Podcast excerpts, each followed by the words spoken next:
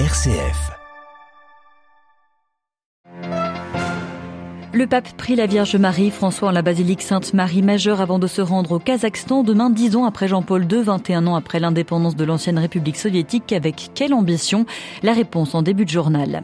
Ce pourrait être un tournant dans la guerre en Ukraine à la faveur d'une contre-offensive. Kiev annonce avoir repris 20 nouvelles localités aux Russes hier, un revers militaire qui n'entame pas la détermination du Kremlin, c'est ce que nous verrons.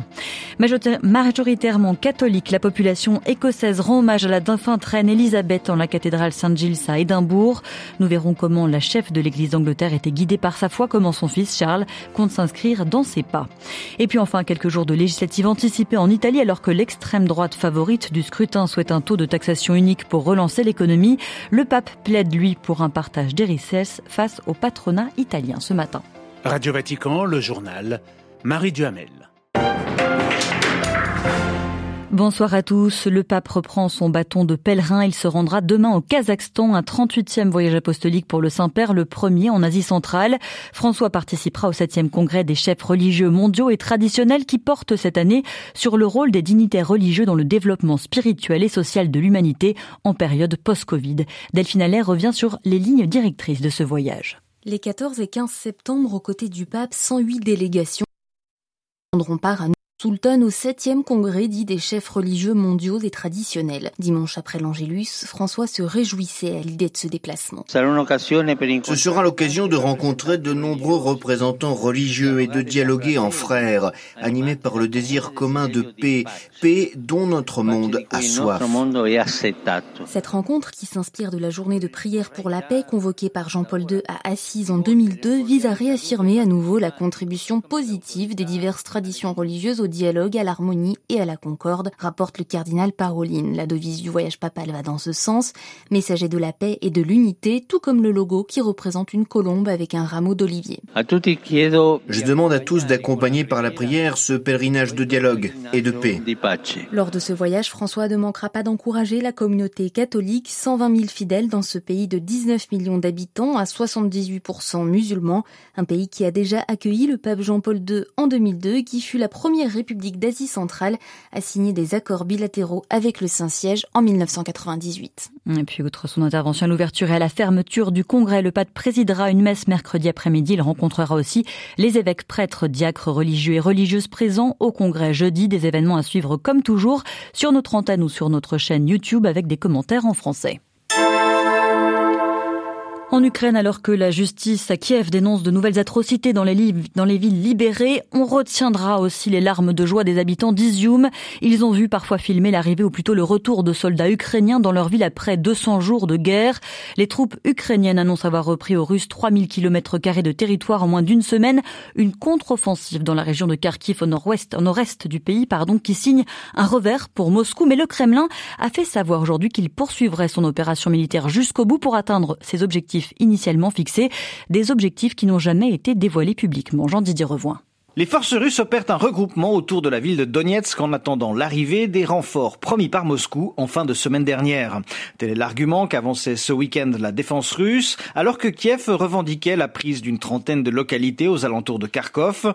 Ce matin, le Kremlin a reconnu les revers que lui ont infligés les forces ukrainiennes dans la région, mais sans que cela n'influe pour autant sur la détermination du Kremlin. Dans le prolongement des propos du chef de la diplomatie, qui laissait entendre que Moscou était toujours prêt à négocier si Kiev en faisait la demande, le porte-parole du Kremlin a précisé qu'il n'y avait actuellement pas de perspective pour des pourparlers.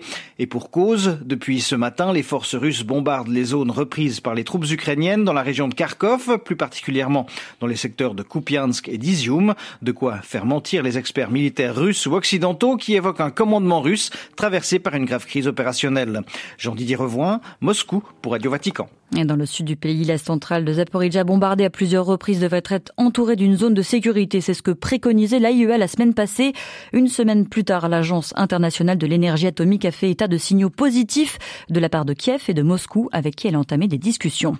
Avec les pipelines russes coupés, la Norvège est devenue le premier fournisseur de l'Europe en gaz naturel. Ce lundi, le pays a cependant douché les espoirs d'une majorité de pays européens. Ils souhaitaient un plafonnement du prix des importations de gaz pour alléger leurs factures énergétiques. publique. Face à l'envolée de l'inflation, le gouvernement espagnol de Pedro Sanchez veut faire d'une pierre deux coups pour soutenir le pouvoir d'achat tout en encourageant les Espagnols à prendre davantage les transports publics. Eh bien, les autorités ont offert près d'1 million de passes ferroviaires pour des trains de proximité, un dispositif prévu pour une période de 4 mois. En Italie, en pleine campagne électorale avant les législatives anticipées de 25 septembre, les leaders de droite et même d'extrême droite plaident en faveur d'un taux unique de taxation. Un remède miracle, selon eux, pour réduire l'évasion fiscale et relancer l'économie de la péninsule. Le pape, ce matin, n'a cité personne, n'a dit mot de la campagne électorale, mais a développé devant le patronat italien, les membres de la Confindustria, une longue réflexion sur la valeur de l'argent dans un monde en pleine mutation. François a rappelé les défis qui se posent à l'entrepreneur aujourd'hui, partager les richesses et garder le contact avec la vie de son entreprise. Olivier Bonnel. Le pape est revenu d'abord sur le contexte difficile de nombreuses entreprises. La pandémie a mis à mal tant d'activités productives que l'ensemble du système économique en a souffert. Et maintenant, la guerre en Ukraine et la crise énergétique qui en découle est venue s'ajouter, a-t-il regretté. François a livré ensuite une réflexion sur le bon entrepreneur avec cette question : quelles sont les conditions pour qu'un entrepreneur puisse entrer dans le royaume des cieux ?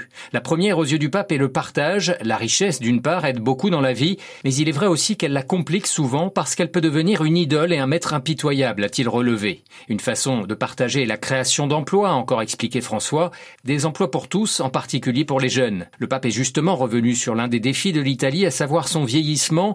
L'offre de travailleurs diminue et les dépenses de retraite des finances publiques augmentent. Il est donc urgent, a-t-il plaidé, de soutenir les familles et le taux de natalité. Le pape a enfin laissé ce conseil aux patrons italiens, celui de garder le contact avec leurs salariés, un peu comme les évêques avec le peuple de Dieu. Il leur a rappelé l'importance de sentir l'odeur du travail dans les entreprises. Olivier Bonnel. Et puis toujours pas de résultats après les élections d'hier en Suède. Ils sont à ce point serrés que l'autorité électorale a décidé de reporter le verdict des urnes à mercredi. Le bloc mené par le parti conservateur des modérés emporterait une majorité absolue de 175 sièges contre 174 pour le bloc de gauche de la première ministre sortante. En tout cas, le grand vainqueur est le parti nationaliste anti-immigration qui ferait son entrée au gouvernement. Plusieurs images nous viennent ce soir d'Écosse, celle de centaines de milliers de personnes qui se sont organisées pour venir rendre hommage à la reine ce soir dans la cathédrale de Saint-Giles à Édimbourg. Son cercueil drapé de l'étendard de la monarchie en Écosse et surmonté d'une gerbe de fleurs a été porté par 8 militaires dans la cathédrale où s'est déroulée tout à l'heure une cérémonie religieuse. Ce soir, la famille royale prendra part à une veillée. Le roi Charles III s'est lui rendu au Parlement écossais qui lui a présenté ses condoléances. Ce matin, le nouveau souverain s'est adressé pour la première fois au Parlement britannique en tant que chef d'État. Il avait déjà évoqué vendredi, lors de sa première adresse à la nation, le rôle qu'il entendait endosser comme chef d'Église d'Angleterre. Christophe Trott est l'ambassadeur britannique près le Saint-Siège. Il a fait écho à de nombreuses choses que sa mère avait dites au fil des ans sur sa responsabilité, son devoir, son désir de servir son peuple. Et il a fait référence à sa foi, comme le faisait Sa Majesté la Reine. Elle faisait toujours référence au fait qu'elle était guidée par sa foi dans les décisions qu'elle prenait. Je voulais à ce titre citer un extrait de son intervention de Noël en 2002. Elle a dit « Je sais à quel point je compte sur ma propre foi pour me guider dans les bons et les mauvais moments. Chaque jour est un nouveau départ. Je sais que la seule façon de vivre ma vie, c'est de faire ce qui est juste, d'avoir une mission à long terme, de donner le meilleur de moi-même dans tout ce que le jour apporte et de mettre ma confiance en Dieu. » J'ai eu l'impression que c'est aussi la façon dont le prince Charles, maintenant le roi Charles, aborde son rôle. Je pense que cela ne fera que renforcer l'importance de cette relation entre le Royaume-Uni et le Saint-Siège, car voici Charles III qui reconnaît qu'il est le roi d'un pays multiconfessionnel, mais qui parle de son ancrage dans sa foi chrétienne, ce qui, je pense, interpellera fortement à la fois le pape François lui-même et plus largement le Saint-Siège. Des propos recueillis par notre collègue de la rédaction anglophone, Devin Watkins. Un nouveau méga procès s'est ouvert ce matin à Bruxelles, celui des attentats commis en mars 2016 en Belgique. 32 personnes avaient perdu la vie à Bruxelles. Un geste posé par la même cellule djihadiste que celle à l'origine du 13 novembre 2015 à Paris. Au premier jour de ce procès, le principal accusé, Salah Abdeslam, déjà condamné à la prison à vie en France, a refusé de comparaître, dénonçant un procès inéquitable où les accusés sont enfermés dans des boxes individuelles. Et puis enfin, une information attendue par les jeunes. Le pape a publié son message pour les JMJ de 2023 à Lisbonne. Il invite les jeunes à marcher vers ceux qui sont différents de nous, même en ces temps difficiles.